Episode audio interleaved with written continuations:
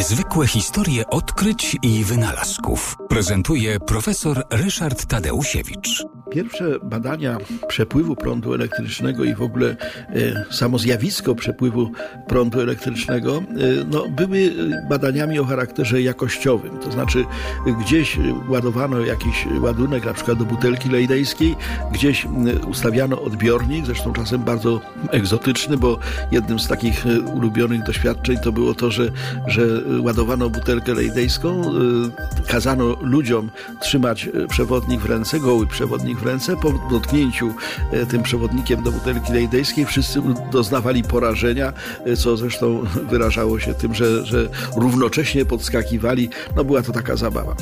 Natomiast fakt, że prąd płynie, że, że, że prąd jest czymś, co ma charakter dynamiczny, no dosyć późno utorowało sobie drogę w świadomości ludzi i wobec tego m, pojedyncze przewodniki z prądem były badane przez badaczy po tym, dopiero jak za sprawą Aleksandra Wolty uzyskaliśmy możliwość zasilania aparatury elektronicznej czy aparatury elektrycznej z odpowiednika dzisiejszych baterii, czyli tak zwanego stosu elektrycznego.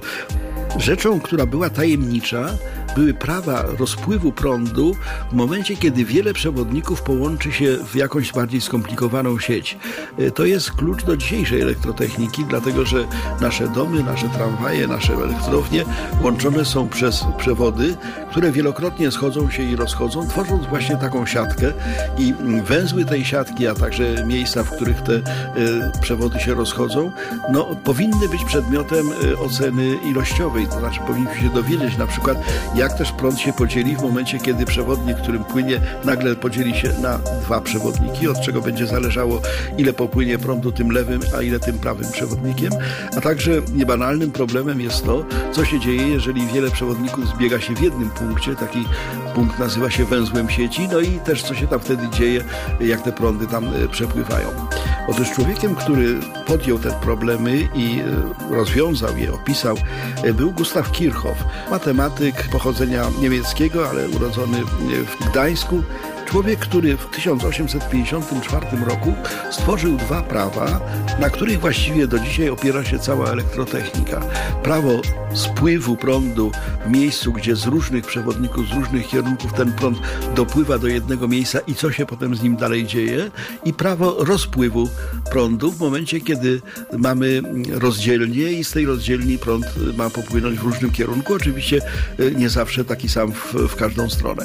Wobec tego człowiek, który popatrzył na prąd jako na strukturę, pajęczynę przewodów, doprowadził do tego, że dzisiaj możemy budować sieci pokrywające no, całe, całe kraje czy nawet całe kontynenty. Ale zawdzięczamy to Gustawowi Kirchhoffowi, człowiekowi, który miał wyobraźnię, żeby wyobrazić sobie prąd jako przepływ, który może się dzielić albo łączyć.